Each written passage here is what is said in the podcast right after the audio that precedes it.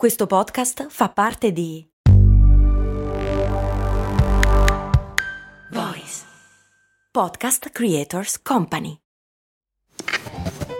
Ehi, ma tu lo sai cosa potevi comprare nel 1860 con l'equivalente di 10 euro di oggi? Beh, potevi comprare una casa e nel 1950 una piccola barca. Negli anni 70, sempre con 10 euro, potevi comprarti un vestito elegante. E oggi, con 10 euro, cosa puoi comprare? Un chilo di pane, un kebab? Effettivamente non un granché, ma puoi comunque investirli per il tuo futuro. Come? Beh, su Scalable, un'app che ti mette a disposizione gli strumenti essenziali per costruire una cultura del risparmio. Ti consente di investire in modo flessibile in azioni, ETF e fondi creando piani di accumulo automatici a partire da un solo euro. Quindi con 10 euro diciamo che siamo proprio alla grande. In più, con Scalable puoi iniziare il tuo percorso di investimento in piccoli passi, approfittando di una sezione dedicata all'apprendimento dei principi base degli investimenti. Amplia le tue conoscenze finanziarie e fai crescere i tuoi investimenti nel tempo. Scopri Scalable per i tuoi investimenti. Link in descrizione.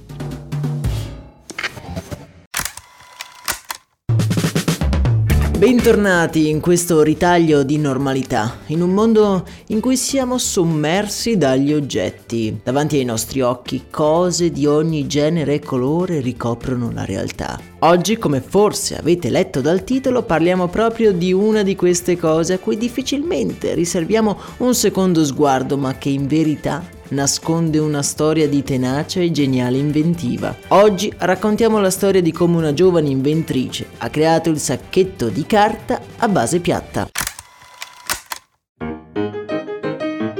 La nostra storia comincia nel 1850, nella piccola cittadina di York, nel Maine, Stati Uniti. Proprio qui, infatti, vive la numerosa famiglia Knight. In una modesta casa di periferia, Hannah e James crescono i tre figli, Jim, Charlie e la piccola Margaret. Tenetela a mente questa bambina perché sarà anche la protagonista della nostra storia. Nata nel 1838, Matty, così la chiamano i propri genitori, è una bambina un po' diversa dalle altre. Invece di giocare con bambole e altri oggetti tipicamente femminili, si diverte a intagliare il legno e a lucidare gli attrezzi del padre. La cosa che desidera più ardentemente non è un vestito da festa, ma un coltellino svizzero da utilizzare per dare sfogo alla sua incredibile manualità. Già all'età di 8 anni, infatti, la piccola Matty è riconosciuta in tutta York per l'incredibile qualità dei suoi acquisti aquiloni e delle slitte per la neve, la cui produzione le garantisce anche già una microscopica ma rilevante rendita.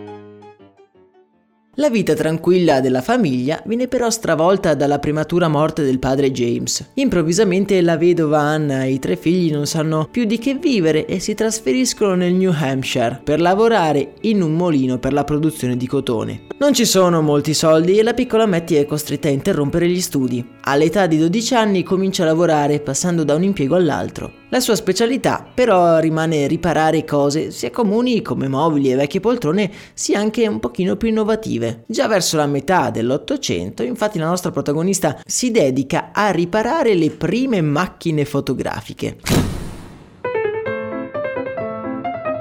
Nel 1867, alla ricerca di un impiego più stabile, Margaret si trasferisce a Springfield, nel Massachusetts, dove trova lavoro in una fabbrica locale che produce comuni sacchetti di carta, la Columbia Paper Bag Company. Dato il suo occhio attento, la nostra protagonista viene assegnata alla sala macchine. Fin da subito Margaret si rende conto che le buste prodotte nello stabilimento hanno dei problemi strutturali.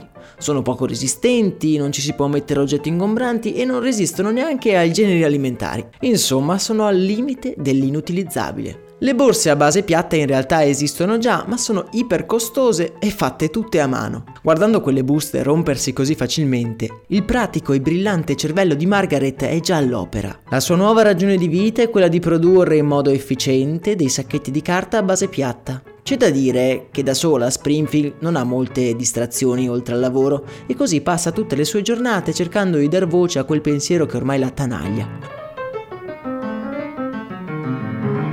Non fa altro. Esce di casa, va al lavoro, alle 5 ritorna a casa e si chiude nel capanno. È il suo unico svago. Dopo un anno di lavoro e di notti insonni, è finalmente arrivato il momento di provare la sua macchina.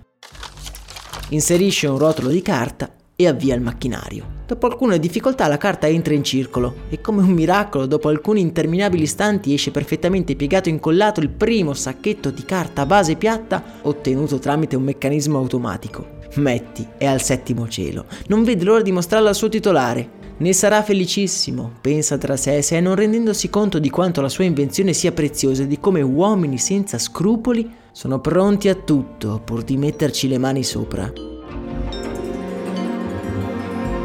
Siccome Matty ha costruito un prototipo in legno, chiede aiuto a uno dei mastri macchinisti dell'azienda per realizzarne uno in ferro, così da poterlo brevettare. L'uomo, un tal Charles Annan, vista la macchina in funzione, ne capisce immediatamente il potenziale e senza dare nell'occhio ricopia i disegni di Margaret, non facendosi più vedere da quel momento. Margaret, ottenuto l'aiuto che le serviva per creare il prototipo, non si fa troppe domande sulla sparizione improvvisa di Mastro Charles. Una volta presentata la domanda di brevetto, le viene detto che una macchina identica è già stata brevettata.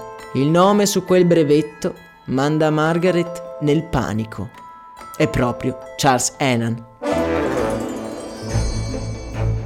Margaret Knight, dopo un momento di sconforto, si rende conto che non può accettare la sconfitta senza lottare e nel 1970 presenta ufficialmente una causa di plagio a Charles Annan. Il processo sembra una formalità, la parola di una donna sola contro quella di un uomo rispettato. Dagli articoli dell'epoca possiamo ricostruire come Charles prima sosteneva la diversità della macchina nei confronti di quella di Margaret, arrivando poi a sottolineare l'impossibilità proprio tecnica di progettare qualcosa di così complesso per la mente di una donna. A questa ingiustizia Margaret risponde con calma e fornendo un'enorme quantità di bozzetti e disegni che dimostrano senza appello la veridicità delle sue convinzioni. Dopo aver speso la bellezza di 2000 dollari al giorno per spese legali, Margaret ottiene nel 1871 il brevetto per la sua macchina per sacchetti, ottenendo addirittura un'onorificenza dalla regina Vittoria in persona.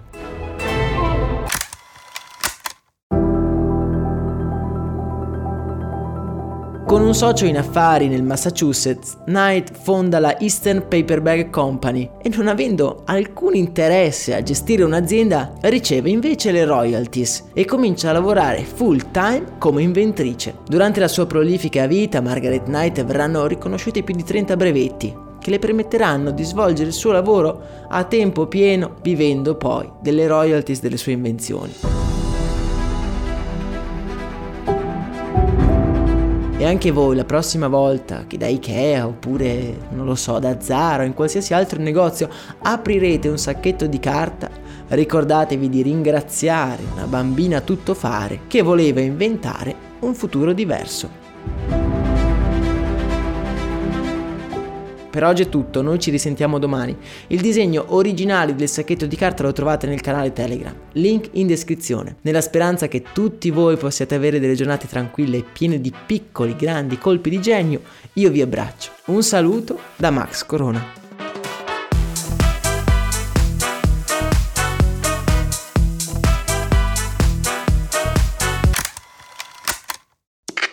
Questo ascolto è supportato da New Balance. Ciao, sono io, Max Corona, e sono davvero onorato di tenervi compagnia con le mie storie nella vostra vita. Spesso quando ci incontriamo mi dite che ascoltate storie di brand mentre correte.